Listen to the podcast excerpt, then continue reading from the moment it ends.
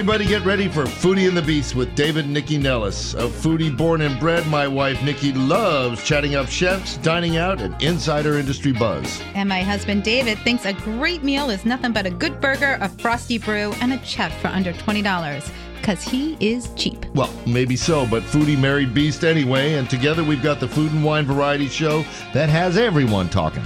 It's Foodie and the Beast, and we are on now. Good morning, everybody, and welcome to Foodie and the Beast with David and Nycci Nellis. We've got a great show on a wintry weekend here in Washington.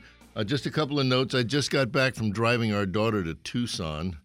Which they all know because I did the show by know, myself I last know, week. I know, I know. And it was really fun. Last week's show sucked too. I'm sure because I wasn't here. show but, was amazing. but we we really had a good time. We stopped in Nashville and ate barbecue and a honky tonk on you know in on on Broadway.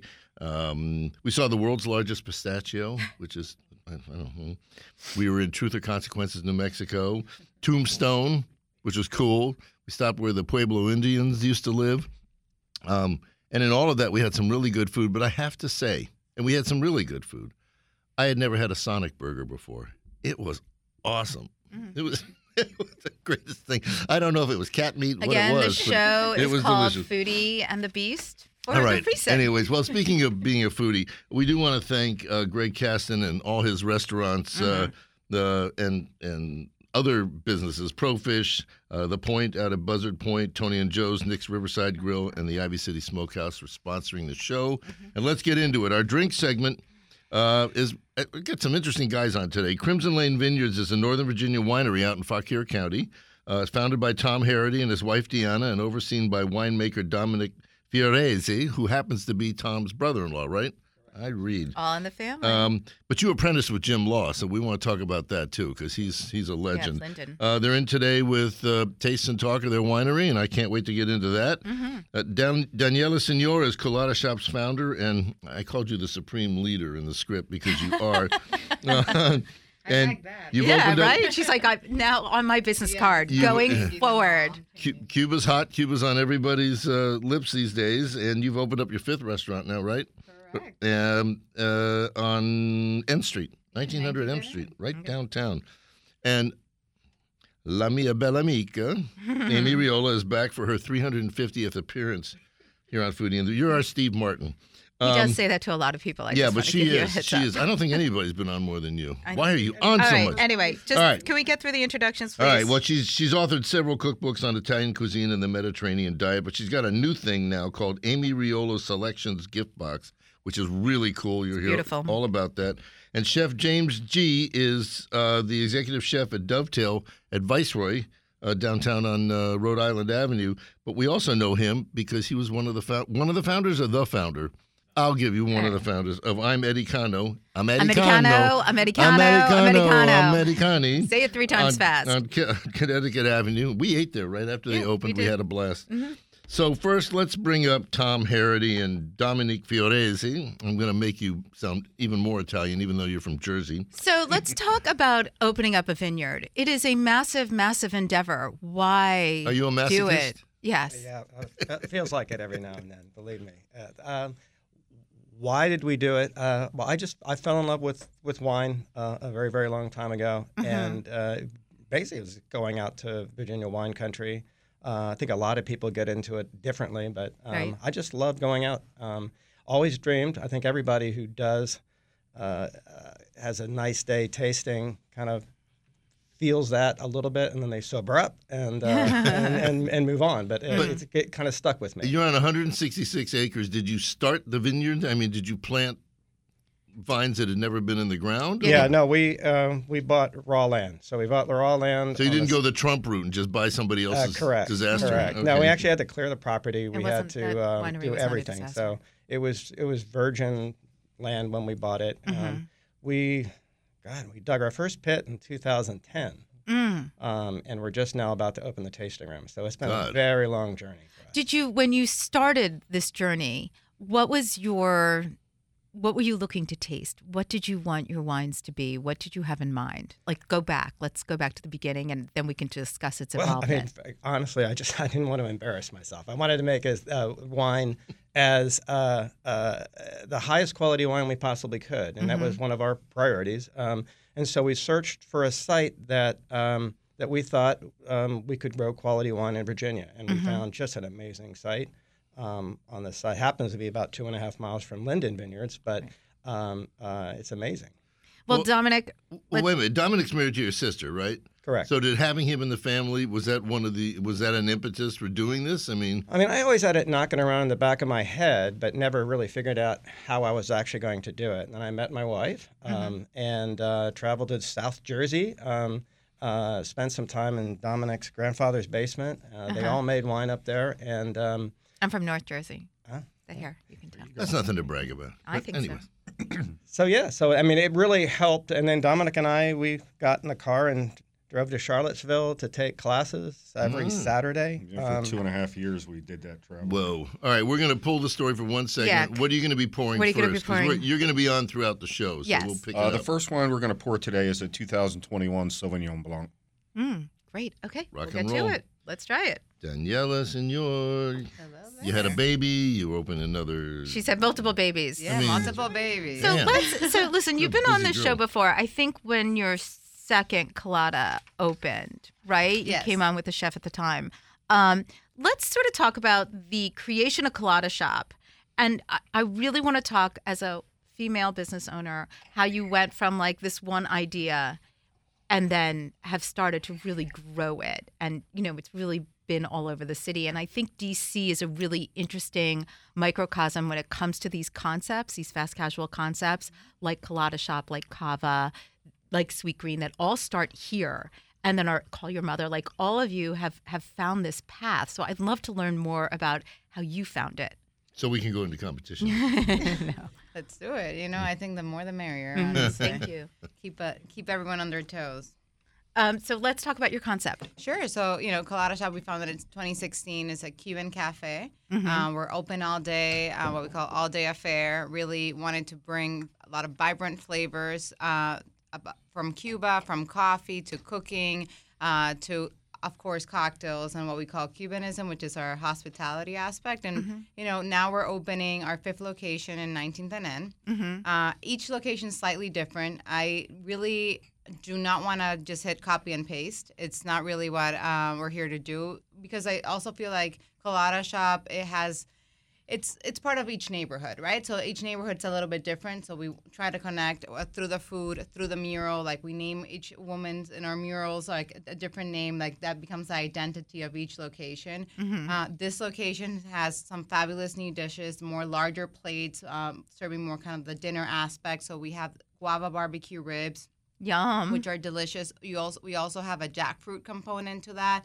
So you know we want to serve also the vegan crowd, vegetarian crowd that we've seen, uh, you know, kind of being incorporated more and more. Uh, arroz con pollo, our take on it with. But made with short grain rice. You know, we try to be authentic but not traditional, elevating flavors, elevating techniques. So, very, uh, very, very excited about this location. It I'm salivating. but so but, but let's talk about how you went from because originally it wasn't as food focused right so it was more like pastries Correct. We like i remember those guava guava, yeah, guava and guava and cheese pastelitos. oh my god those are so good um Thank you. so but like that's where you guys that's where your heads were initially right with an incredible coffee program and then cocktails so how did that evolve like Yeah, so- was that always in your eye- mind So initially, Colada Shop was actually the cover up for a speakeasy that we were going to open that Mm. never we never fully developed. So at first it was a much like smaller concept. It was really more focused on the coffee part and the cocktail part and just we had some bites. We had empanadas, croquetas, and Cuban sandwiches. That Right. was kind of really where the menu menu started. Um, and you know, I really kept falling more and more in love with the concept, but also felt like, okay, I really want this to make it an all-day cafe, and we can't sustain all day on on those items, right? It's not not at the not at what you charge for them no. Yeah, it's impossible. it's, so that's that's the thing, and so I I wanted to bring more flavors of Cuba, bring more heavier dishes, be really a staple in the corners or each location that we're in, and be there for you know our guests all day. So it's like so more and more food items started kind of coming along that we wanted to bring but we just didn't have the space. Now Hmm. we've have full kitchens you know the you know 14th street where we started. It's tiny right? Tiny. Well, it's tiny is tiny, right but- it's tiny. So now we have like full kitchens in the back. We're able to execute uh, more and more dishes. And again we're constantly changing the menu uh, obviously have our Cuban sandwich, have our empanadas, have our croquetas and pastelitos, but it's much, much more than But that. you make right it now. sound almost like a no-brainer. Like, wait, we did this, then we did that. Like your background is pretty impressive. You were involved. What did you do prior to that to get you involved in Bresca, which was and is, you know? Sure. So I I have a culinary background. Mhm. I, I went to CIA for school, then Yeah. worked for chefs like uh, Jose Andres, Eric Ripert in New York, uh, Le Bernardin. Wrong order, but first Right. Eric, then, then Jose Andres. Um, and uh, so, but fine dining and also Alfred Portale. A lot of my fine dining background comes uh, from the restaurants I worked in New were York you City. in operations? Were you in, uh, behind the so stove? when Back of the house or front of the house? Yeah, both. or Mhm. both. So both. So uh, when I was uh, in New York, I was back of the house. So I moved to when I moved to DC in 20, uh, 2010. That's when I transitioned to front of the house. But Mhm. I, I worked for a while back of the house, and you know, fine dining was a passion of mine. I think I, I really wanted to see elevated cuisine and how it just ultimately you know blew people's minds and then kind of took a step back i i started cooking because i loved the connection that i had with people and then being uh, on the kitchen i kind of was missing that and then wanted to transition to the front Well, let's Mm-hmm. talk about COVID and then about now because. Well, still and also, COVID, I mean, I think we have to talk about your leadership in this community as a women entrepreneur. Okay, let's talk about your leadership in this community as a woman entrepreneur. But first, let's talk about what I want to talk about, Okay. which is, I mean, Not as interesting as what I want to. I, I disagree because don't fight guys you know, I'll, a I'll small- take both a small- questions this is called "You Bet Your Marriage." We do it all the time. Okay, um, while you're doing that, we have to take a break. Oh, I know. I hate radio. Okay, this is David and Nycci Nellis, Foodie and the Beast. We'll be back in just a sec. hey Nick, let's take a couple seconds to talk about the point. Oh, the point in Buzzard Point. Yeah. Well, Buzzard Point is really interesting because it's a new area that has totally kind of come up out of the water.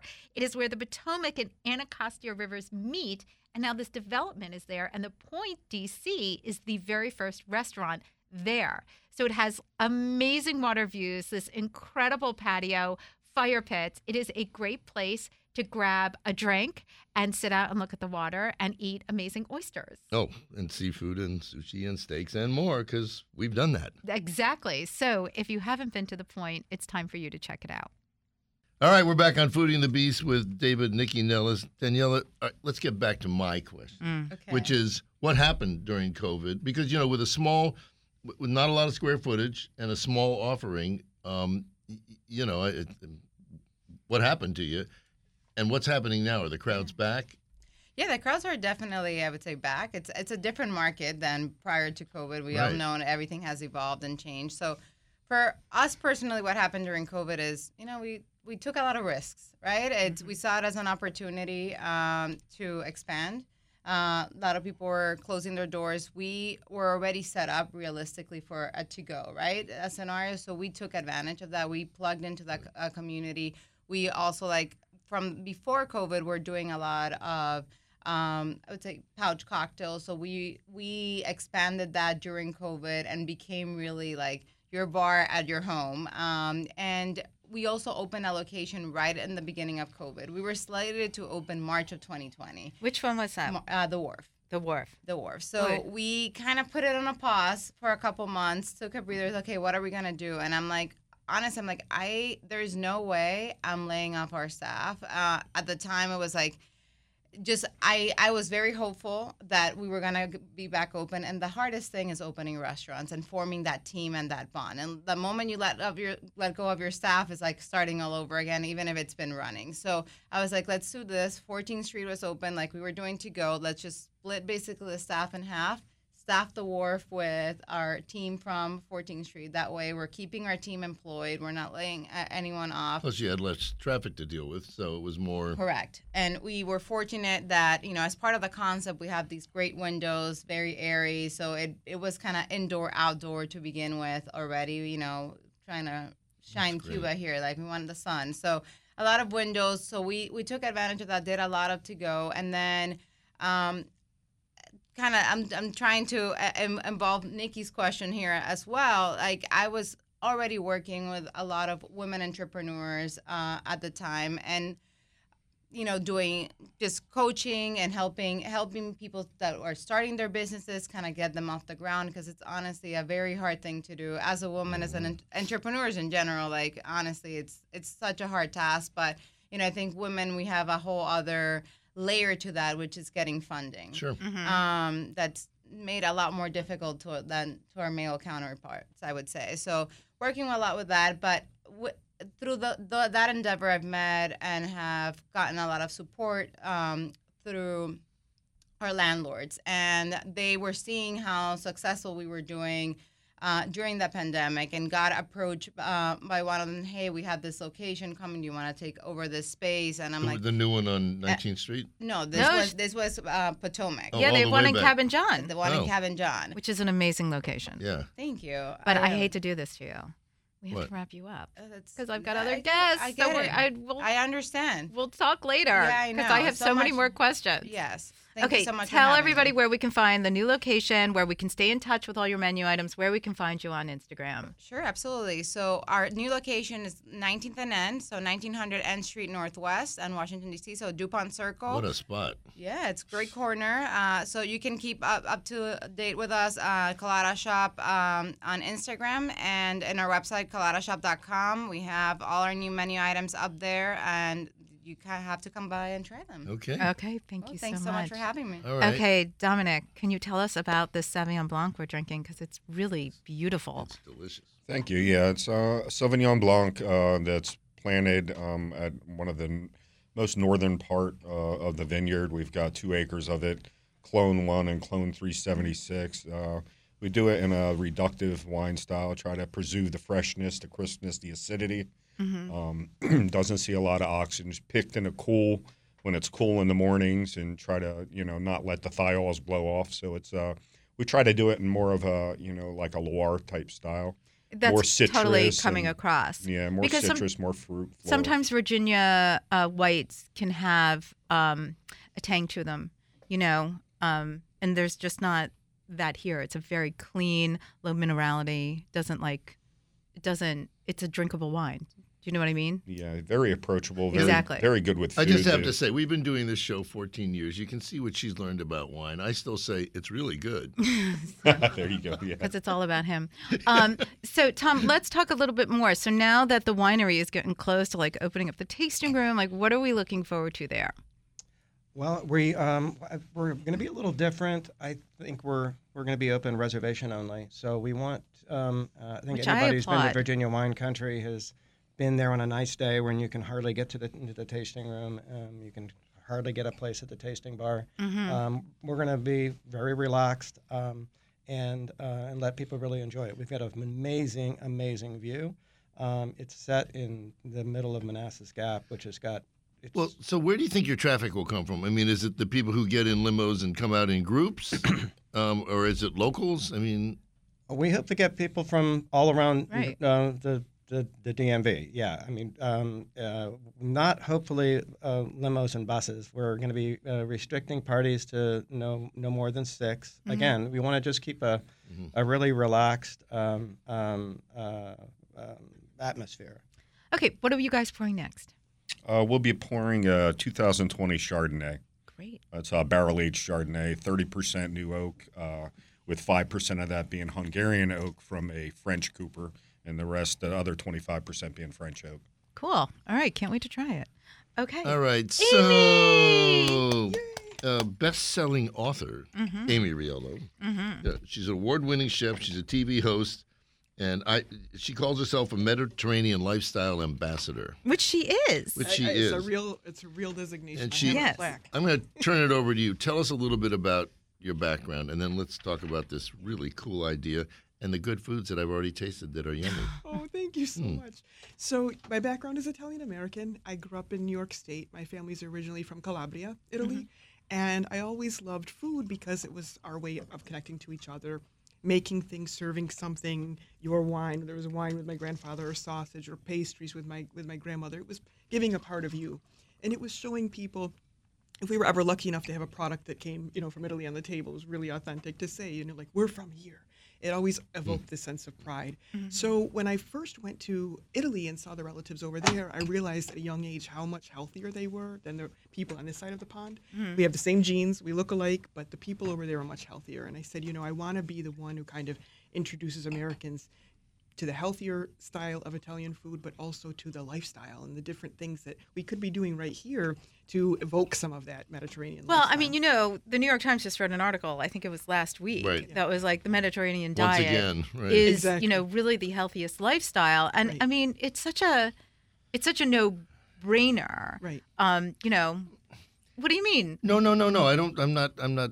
That's not what I'm saying. Because you know, I mean, so No. much bread, so much pasta, and all that. I mean, the, But the- carbs are not the enemy.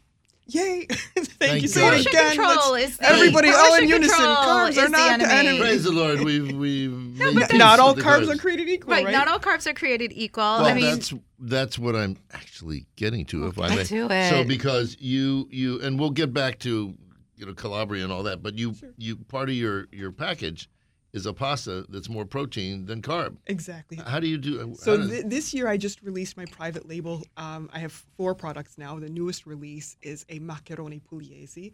This comes from Pasta uh, Marella family in um, Puglia, and they made for me uh, pasta made with Senatore Cappelli flour, which is a kind of wheat, but it's it's an ancient version, and it's considered the chosen breed in Puglia because it's high in protein, very low in gluten. It's got a lot of B minerals, a lot of vitamins, so you can eat a little bit of it, fill up. It maintains its shape like nothing. You can you can overcook it; it's still al dente, tastes great, and um, so I they purposely for me made that shape in that flour, which had never been done before. I Because think I, the started. chosen people should eat the chosen pasta. You see, you see, it ties right in. Right. That's um, fascinating. So, Amy, I know you. You listen. You've written a bunch of books, um, all with an Italian focus. Uh, you've you've done one for like diabetes. I, I mean, you Yes, really right. Um, This one's a killer. yes, killer. Mediterranean lifestyle for dummies. which is great. But you also take trips. You take groups over to so like you have your fingers in a lot of pots. Sure. Why um, Italian pots? Um, maybe Vetri pots. Um, why do your own line? What made you decide to go that route? She had nothing else to do, right? I Yeah, was so bored. When I was writing this book, The Ultimate Mediterranean Diet, was my fifth book, I realized that people kept saying, What do you mean good olive oil? People would write to me, or that my students would say, What do you mean, you know, good quality? What does that mean? So then I It means you have to pay for it. That's right. what it I started representing other people's brands with no problem. But Right. sometimes they would go out of business, sometimes they become no longer available. So I have a friend who's an importer, and I was going to Italy at the time for olive oil conferences with the Italian trade agency. Mm. And he said, You know, you're always talking about olive oil, you're always learning. It's like a religion for you. Why don't you have your own brand? And I said, Because I don't know anything about importing or, you know, distributing. He said, Don't worry, I'll take care of that part. He said, You Oh, that's a good the- friend. very good. Oh, yeah. Stefano, shout out to you, Stefano Ferrari, Lifestyle, in Pennsylvania. And he um, he said, you know, you you go and cultivate the relationships with the people that you think are doing it right, that you know are, are traceable. And so I did. I, I had a lot of those relationships already, and they worked with me to be able to bring it here many times for the first time. So like my olive oil, the pasta, you know, weren't available other places. And then I decided to also bring in the vinegar because it goes with the oil. And um, the pesto sauce from Anfosso and Liguria. But there are things that literally you could drop in on these families, go and taste the product, you know, very similar to, to Crimson Lane. And you're not just, it's not just about making money, it's about bringing a lifestyle forward. Well, that's interesting because the best-selling olive oils and the best-known olive oils are really because of marketing, not because they're the best exactly. olive, like Olio Carli, which is a good olive oil, but not, you know, a world beater. But well, so what is it about? So for people who don't understand the complexities of olive oil, Sure. do you know they go into a store where accosted by thousands of different olive oils? Exactly. What is it about yours? What do we get to taste? What's the texture? Tell me about it. It's such a good point, Nick. You can really get taken advantage of because, you know, it might be an expensive brand, expensive bottle, but you're looking really at acidity rate, hmm. You're looking for the level of polyphenols. You're looking at how many hands have been in it and the age. So the hmm. younger the oil, the better, because you're going to try to get it from last year's harvest. Right. That the most recent one. That's pretty much impossible with the big, large commercial companies. Hmm. Number two, you're looking at an acidity rate. So to be considered extra virgin, it has to have 0.8% acidity or less. But no one checks that in America. So if it's coming in here and someone's calling it extra virgin, you don't know if it's the difference. Well, then there was like that whole issue a couple years ago where like it would say Italian olive oil, but like there was no, No real proof. rules Right. on the percentages. So it could be oils. It could be any I mean, oil. come on. You're either a virgin or not a virgin. What's extra virgin mean? So 0.8% acidity or less. Mine Approved? actually has mine actually has 0.18%. So it's it's very hard to find, very low acidity, good quality. Mm-hmm. A lot of polyphenols. So polyphenols are one of the antioxidants in olive oil that does all the good stuff. There's a whole chapter. But is the that in here. acidity what you feel, the burn you feel if you just drink the olive oil? No, oil? the burn is the polyphenols. Oh, So if you get But that that's like burn, that peppery, right? The Right. peppery texture. Very, So you very want good that. for you. You do want Okay. that because that's like medicine. Then you're taking it not only as a healthy fat, great flavor, all this stuff, but it's actually good for you. If you drink a couple tablespoons of that a day, you're going to have lower inflammation. You're going to protect against heart disease, ADHD, Alzheimer, you know, all kinds of stuff. Okay, he's gonna start drinking it every day. no, I do. I've been doing that since. I, I brought some for you. So I just um, didn't I'm want going to check you. out. we to I didn't want her to know I was putting my mouth on the olive oil bottle. we have to take a quick break. Uh, this is David and Nycci Nellis.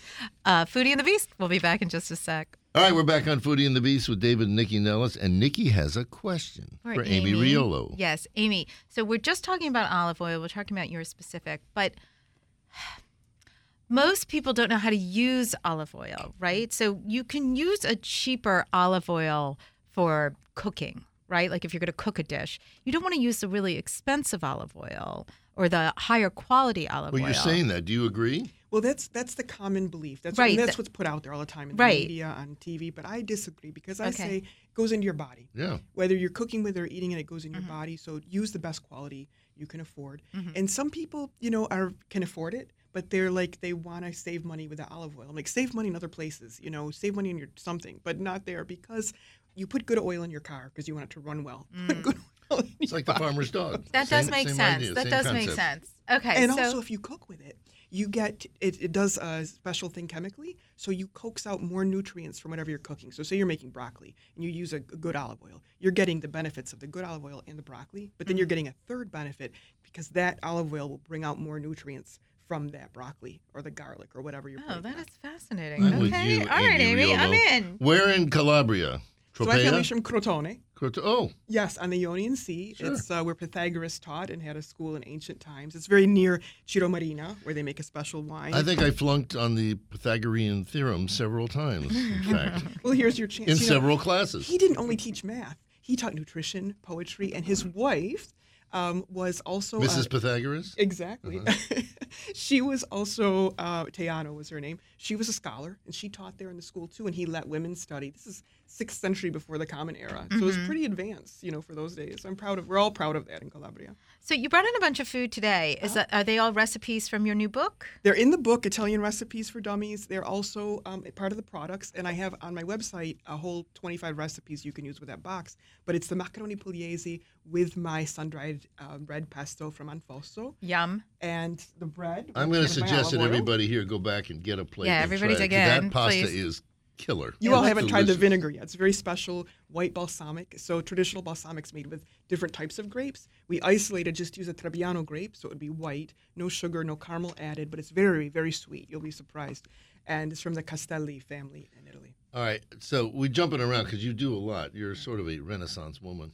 Um, the trips, Yes. like, Yeah, w- tell when us are you about going? So the next one is going in May. We might have a couple seats left, but it, um, people have to act fast because it sells at the end of the month.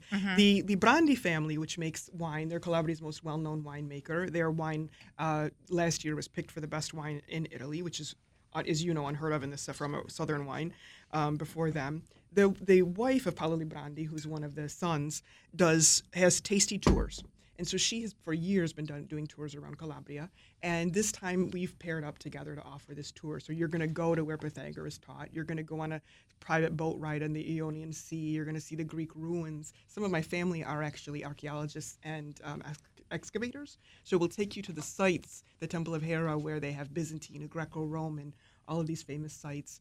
Uh, we'll go with the three different winemakers, learn about Calabrian, the, the Gaglioppo grapes, the Magliocco grape, which are indigenous to the region. Um, you'll meet my family. You'll cook with us, and we'll go to a Michelin-starred restaurant. sounds great. by a woman. Uh, why did the Greeks ruin everything? I just want to know. no, they didn't ruin. They, as someone put, one of my friends who's a cook chef, uh, Salvatore at, at Max Santeria, recently was on the radio in Italy, and he said, "We made love to the Greeks. They didn't conquer us. How we made far? love How to far up did the Greeks get? Because I went to Ravenna, which is on the other side, and Yes. there are all those um, um, mosaics and all that that the Greeks did, right? Yes. So Naples I and mean, how South far? Um, was all Magna Graecia in ancient times, Wow. and you can. There's beautiful documentaries on it, but you can you can find these Greek rooms. A lot of people don't know the Roman emperors used to go to Naples and recite in the arenas in Greek. They Hmm. learned Greek to go in. It's Naples. I mean, it's Italy. So we have these this wonderful combination of um, ethnicities in our. In That's our like in Corfu, which is a Greek island, but it's Italian. Right, it's Italian. Right. The exactly. oth- other way around. Yeah. um, okay. Okay, all right. Tell everybody, please, need where the we can details find, on how they yes, get on these. everything, Sure. where we can find you, everything So- on The Instagram, boxes, please. the The, boxes. You both. So it's exactly. amyriolo.com, A M Y R I O L O.com. And there you can get the recipes and all the info. But D'Italia, which is spelled D I T A L I A.com, is where you can buy the box. Use my name, Amy Riolo, for a 10% discount at checkout, and it's free shipping. You can also get the products individually. Well, and just quickly, are the boxes going to be updated? Will they change? Like how how how much will we be? Will you be offering? Like how much changes will you do? Sure. So this is the brand new one because I just introduced the pasta, so we redid it. So I have all four of my products plus uh, three other amazing products. Mm-hmm. Um, so I'll probably keep this one for a little while, as long as products stay in stock. And we- Sure. we had a little with the with the pandemic, it was hard getting Snafus. things in, but now we're we're good to go, and I'm hoping to offer it all year long. All right. We need the pasta and we need the olive oil. Yes, I got you. Does it come in big bottles? No, Uh-oh. so far just the 1.7. Uh-oh. We're working on it. thank you so much. Thank it's you always so good to have you in, and thank you for bringing all that stuff in studio. All right. Let's okay, go back let's to Tom talk Herrity Chardonnay. and Dominick Crimson Lane Vineyards. Let's talk Chardonnay. Well, because the Chardonnay is is delicious, and I know it sits on oak, but you know, in America, everybody thinks Chardonnay, thinks California Chardonnay, It's which can be so buttery and heavy. But this is really done in the French style, which is lovely yeah. and light. and You don't really—it's really not heavy-handed it. Mm-hmm. on the oak, and I use oak that's uh, that's uh, in- integrates really well and it integrates really really quickly.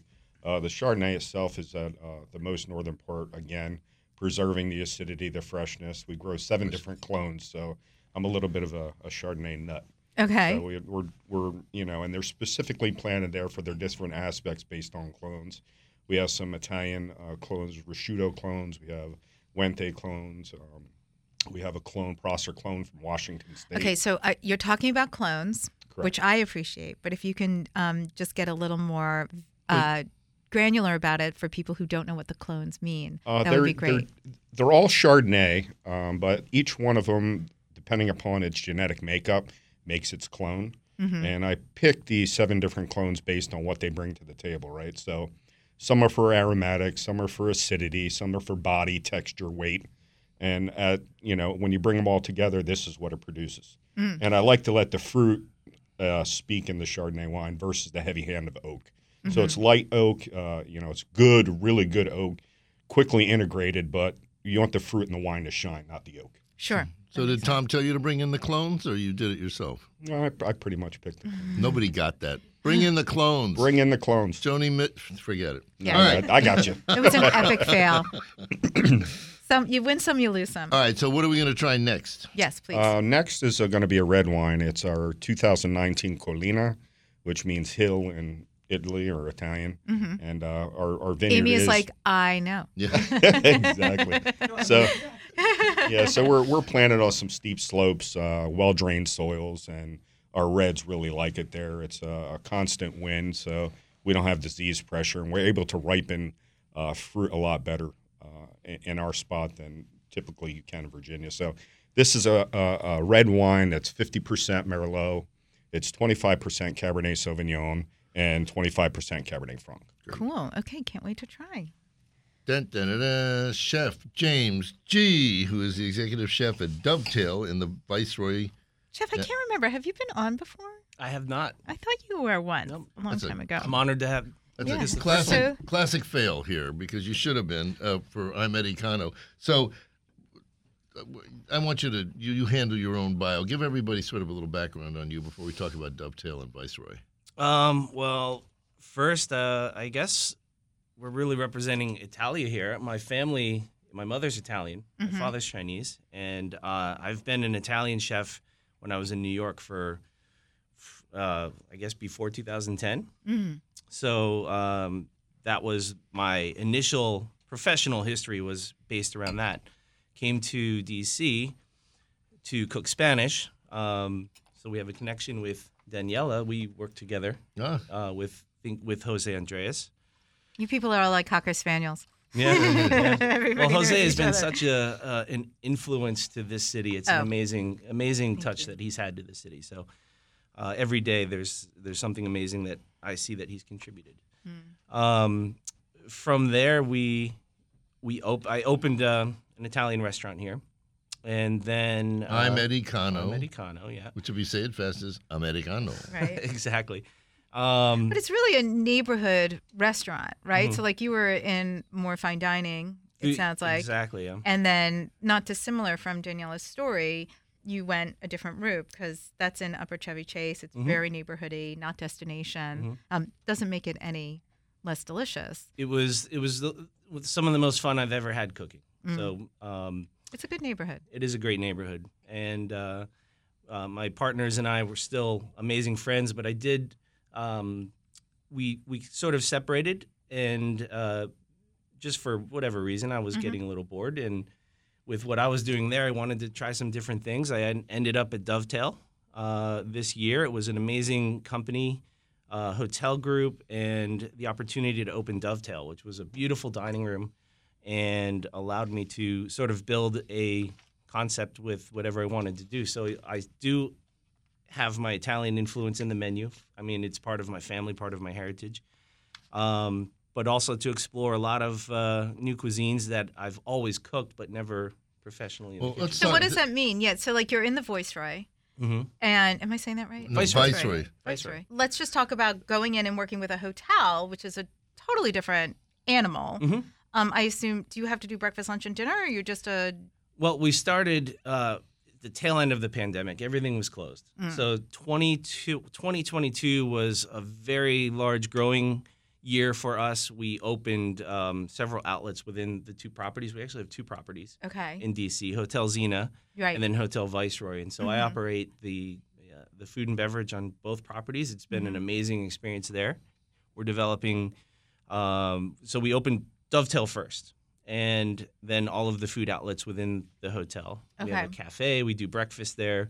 Uh, we're not doing lunch currently, but the focus was always on dinner and Dovetail. It's sort of our flagship in, in Mhm. DC. Can you talk about the menu before we? Well, it's a little bit- it? It's a little bit eclectic. As I said, uh, I rely on a little bit of my history and heritage. There's definitely Italian influence on it. Mm-hmm. Um, there's a little bit of Chinese. I was going to ask, are you letting that Asian influence hit your menu?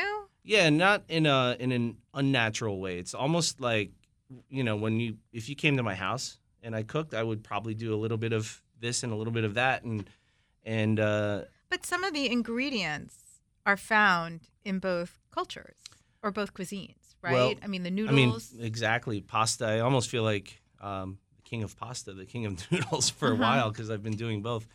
Um, I'm not calling myself a king though, but okay, uh, we will. We'll do don't that. be shy. Don't worry. We'll take care of you. Um, but you will see you will see a little bit of those influences. But then the primary influence is just where we are. I mean, we're in a, in a beautiful area near Shenandoah. We have um, beautiful cheesemakers um, from from Virginia, from Maryland. I do go into New York, which is where I'm from, hmm and uh, so I just sort of pull these ingredients and just kind of cook what is seasonally inspired. I mean, I feel like making a, a like right now we have a braised lamb dish that um, with a parsnip puree and some dried fruits. It just kind of speaks of the season. And We have to take a quick break. When we come back, I want to talk about like how you work with all these local products because being in a hotel and the size and everything, Mm-hmm. it can be difficult, right? Especially with supply shortages and things of that nature. that's its own challenge. I have no doubt. Okay, this is David and Nycci Nellis. It's Foodie and the Beast. We'll be back in just a sec. All right, we're back on Foodie and the Beast with David and Nycci Nellis. We're talking to Chef James Gee, the king of pasta. uncrowned, but n- nonetheless. So you got to put this concept together on your own. And how many outlets are you servicing? So we have Dovetail Right. at uh, the Viceroy BPM, and we have a small rooftop sort of bar and swimming pool, only open in the summer season. Uh, and then at Hotel Zena, we have a restaurant, Fig Leaf, and also has its own rooftop pool Mm. and lounge. So uh, essentially five different things where you could come and really enjoy, and they're all open to the public. So Mhm. it's not just for hotel guests. So how did you go about structuring the menus for each, especially since you like to play with sort of mid-Atlantic? Well, I, I I guess it was sort of you know with Dovetail, it was the design of the the the dining room when I first approached, and I was like, wow, this place just this is what's speaking to me, and it was sort of um, American. I want to say like almost like a diner, the way our banquettes and our, our our layout is, and it's a very large bar inside there, and it just um, you know they they said do whatever you want to do. I had free reign, so I I just Oh, kind of started gift. to pull. Yeah, it was it was very interesting. Uh, Fig Leaf is another one that we're opening soon, so more to come on that later. But Mhm. um, those those were the that was the main influence. Get Okay. to do what I want, so I you know. I But did. what? So, like, if we were to go into Dovetail now, what's what's appearing on the menu? Like, what's going to entice us? What do you? If David and I were coming in tonight, what would you Mhm. serve us? Well, we we rely on. By the way, um, we're coming into. please do. Um, I, I do rely on a lot of locally I will. sourced. If I could just tell you, I can't tell you how many times after we have a guest on the show, David's like, "Let's go there tonight." we can't go there. Uh, tonight. We, we always always open though, seven days a week. Mm. Um, you know, I talked about a braised lamb dish where we braise it, we we, we clean it all up and make it into a roulade, and then we crisp it Yum. and then serve it warm. We have um, all of the beef that we use is from Roseda Farm, so a local a local Yeah. farm Sure. out of Maryland. Uh, dry age their beef. It's a fantastic program they have. Uh, cheeses I've selected only from uh, well, I do have one from New York, but from Maryland, Virginia. Sometimes I get cheese from North Carolina. I try to keep very local cheeses. Um, one of my favorites is uh, just out of Maryland, Firefly Farms. We're They good do- friends with them. Yeah, Their they do such amazing. amazing, stuff, Mhm. and what the way that what they stand for. Um, what else do we have? I mean, we do an amazing chicken dish with the mushroom strudel, and right now is on the menu. Um, I always have a pasta, so right now I have gnocchi with uh, winter squash and black truffles. It's nice Yum. dish What there. about desserts?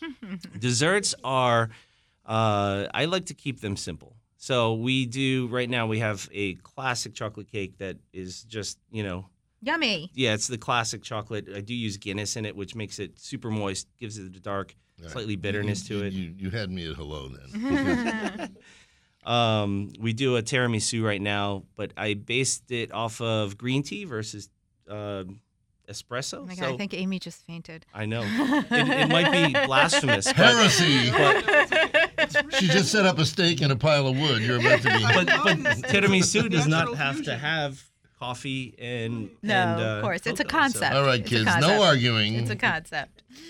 Um, but I've done many tiramisu in my in my Italian history. And are you so. involved in the beverage program?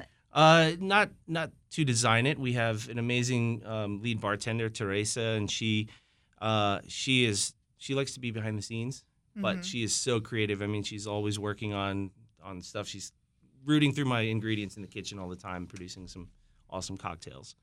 Um, Well, that is amazing. but um, we have a lot of things opening up. I mean, we're doing Restaurant Week next week. Oh.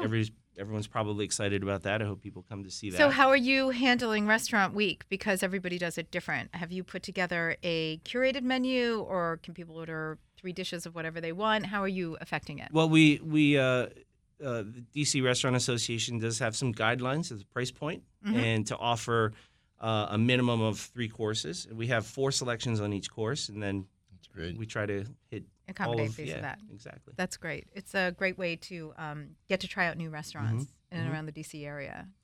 Um, what else do we have? We have uh, Valentine's Day, of course, is around the corner. We're doing a ten course chef's tasting menu. Oh my goodness! going to be very fun. And what else? do Nobody can have? do anything after ten courses. Well, It's That's right. Valentine's Day. That's right. It's It is. supposed to end on a high that's, note. That's when you want to just go to It's- sleep. right. Well, I'm- Nothing's I'm- happening after 10 I'm condensing courses. it into f- a wave of five courses with sort of two dishes on each course. Okay. And they're designed to share. I mean, you understand what I'm saying, Not right? tonight, Do honey. I- I'm too full. these these are the the menus designed around not to fill you up, but to just you know have a Get good you in the right place. Exactly. Get you in the mood. All right, great. My All God. right, chef, tell us please where we can find you at the Viceroy, where we can find you on Instagram. Um, we are at 1430 Rhode Island Avenue, Mm-hmm. Northwest, just off of 14th Street. Okay. Um, Instagram is Chef James Gee. Great. So you can find me there. All right. And Great. Thank you so much. Thanks Mm-hmm. for joining us. All right, let's go back. Let's try and salvage wine. the show. She just made it adults only. you know? Okay. so let's talk about, you know, Virginia is is known for different kinds of grapes and wines. Um, and obviously Virginia as a as a wine destination has been elevated really in the last 20 years. Um, let's talk about how you decided on the grapes you wanted for the red and the area that you're because I love that you're on the side of a mountain, which, you know, the drainage, all that kind of stuff, it really speaks to what the what the vines can do. So let's talk about your red. Yeah, so we're uh, we're on the side of a mountain. It goes from 950 feet in elevation up to about 1500. Um, about 30% slopes. Uh, happen to be located in a uh, in an area which has a natural geographic uh, uh, occurrence called a, a wind gap. So we have constant wind up there blowing anywhere from two miles an hour up to eight miles an hour constantly, what helps dry out canopy. It, it, it dries the dew in the mornings. It keeps uh, the disease pressure, which is um, it's a full contact sport grown grapes in Virginia. So you've got hurricanes, you've got you know disease pressure, you've got critters, you've got all this. So uh, our, our site speaks to make uh, higher end wines. How did you get this site? You know, I, the fact that there was still land available, 166 acres, is a lot of land. Uh, I mean, is this something you had your eye on and somebody else had? How No, did I it mean, work? It took, it took about 10 years to, to, to find it, and Mm-hmm. uh, it took me three years to buy it. So um, uh, it was it was quite the journey. In fact, Did I, you always plan on uh, like you wanted a winery? Did you always want a tasting room? Like were those all components that you wanted to Yeah. have as a part of it? Yes, I mean, and when you when you look at it, I mean, the, the, this is a- really three businesses um, sliced together. It's uh, it's an agricultural business, which we started first, um, and then we did custom crush at um, uh, at Early Mountain Vineyards for Sure. uh, for three years until um, we built the manufacturing part of the business, which is the winery. And now the third part, which is going to open uh, March 3rd, um, is the tasting room. So, and that's the kind of an agritourism business because we expect to sell most of our wine out of the tasting room or um, a case club. Well, that's what I was going to ask. Are you going to do memberships? Like, how are you looking to get your wine This out Case there? Club, Steve Case, Early Mountain Vineyards? No, Is no, no. that- Case club. Case like Club membership is- clubs. Oh, it's a membership. I got you. Right. Uh, yeah, I mean, we hope to, um, like, essentially word of mouth. I mean, we hope people come and have a great time, enjoy themselves, love the wine, and decide um, to tell everybody that they know. And um, you know, we're going to start. We're going to start slow, and we're going to try to do everything well. We we think we've done. Well, let's talk about your because you're it's um you're have to pay, which I applaud. I think if you want a really superior experience when you're going to a vineyard, that does make sense. So, what is the experience when we come out to taste wines at the tasting? So we've got three different kinds of experiences. The first one is is a is a timed seating at the tasting bar. So if you want to simply taste our wine um, and either enjoy something other uh, something else on the property, um, fine. Um, if you want to something more leisurely, if you want to sit at a table, um, you can make a reservation and have a table with um, and enjoy some food and uh, and taste wines um, kind of in a more leisurely way. And the last one is a private tasting. We have two private tasting rooms, um, and we're going to be doing um, uh, special wines there with uh, with with pairing with food pairings. So it's a and more where is elevated. the food coming from? Well, we we are doing uh, empanadas, we believe, from the Colada shop. We Oh. might. Uh, it's a kind of an odd coincidence. Yes, you Uh, are. That's um, amazing. uh, and we have um, um, we have cheeses, and that you're going to be curate mostly, hopefully, um, local cheeses. Right. And uh, but we're still putting that together. okay, that's very very exciting. Well, All look, right. can we talk about this very well, quickly? you have like 30 seconds. 30, this is spectacular. Thank you very I mean, much. Yeah. This is I can't even begin to tell you this. I would wrap this around the pasta that Amy like Amy now they have 20 seconds. so Yeah, the the I mean, um, you know, it's a blend of the three grapes, but we grow we grow Syrah, Nebbiolo, uh, Mm. Petit Verdot, Cabernet Franc, Merlot, Cabernet Sauvignon, Petit Manseng, Albarino, and Sauvignon Blanc. So, would you hold this wine? Would you cellar it? Or you think it's just great now and that's it? uh, you know, I wish I had the luxury to actually sell it, Mm. but uh, we're opening up and we need product to sell. So, Sure. this is a 2019. and I think it'll actually. Uh, with the with the amount of acidity and tannins in it, I think that it'll it, it'll age for Hold. quite some time. Good. Mm. Great. Okay. Thank you both for coming in today. Um, so much more to discuss, obviously, but can you tell us where we can find you? Uh, well, we're in Linden, Virginia, on uh, coincidentally Crimson Lane, um, and you can find us online at Crimson Lane Vineyards. It's long, um, and on Instagram as well. Excellent. Thank you both for coming in. that was terrific. Do you have anything to say before I wrap us up? Yeah, I want to do my usual uh, Okay. rant because now the Russians are bombing in um, Kiev again. Mm-hmm. That war is going to go on a long time. The U.S. government's giving help. A lot of governments are giving help. Reach into your pocket, take a dollar, take five dollars, send it to the Red Cross, send it to Jose World Central Kitchen, but help out in some way because those people have to. That country has to survive. Yes. Okay, thank you for that pitch. And uh, we want to thank all of you for joining us here today. We had an amazing crew in studio, as we do every week. Restaurant Week does start on Monday. A couple of reminders out there uh, staff shortages are still a real thing, supply shortages are also still a real thing. Restaurant Week is always just like crazy crush of people. Just remember to take your kindness pills, please. Every restaurant wants you to have a good experience. That's why they participate in Restaurant Week. So just remember that like things are still kind of hinky. Have a good time. Have a drink. Take it easy. Don't uh, don't get nasty. It's just not worth it. Uh, everything you need to know is on the list, areyouonit.com, the online e-zine that tells you about everything happening in the DC metro area. Of course, you want to follow me at NYCCI, N-E-L-L-I-S, on Instagram, Facebook, and Twitter. And don't forget to tune into Industry Night now, both on YouTube and uh, on a variety of podcast sites. Uh, always have amazing people on there as well. Thank you all again for joining us and have a delicious week.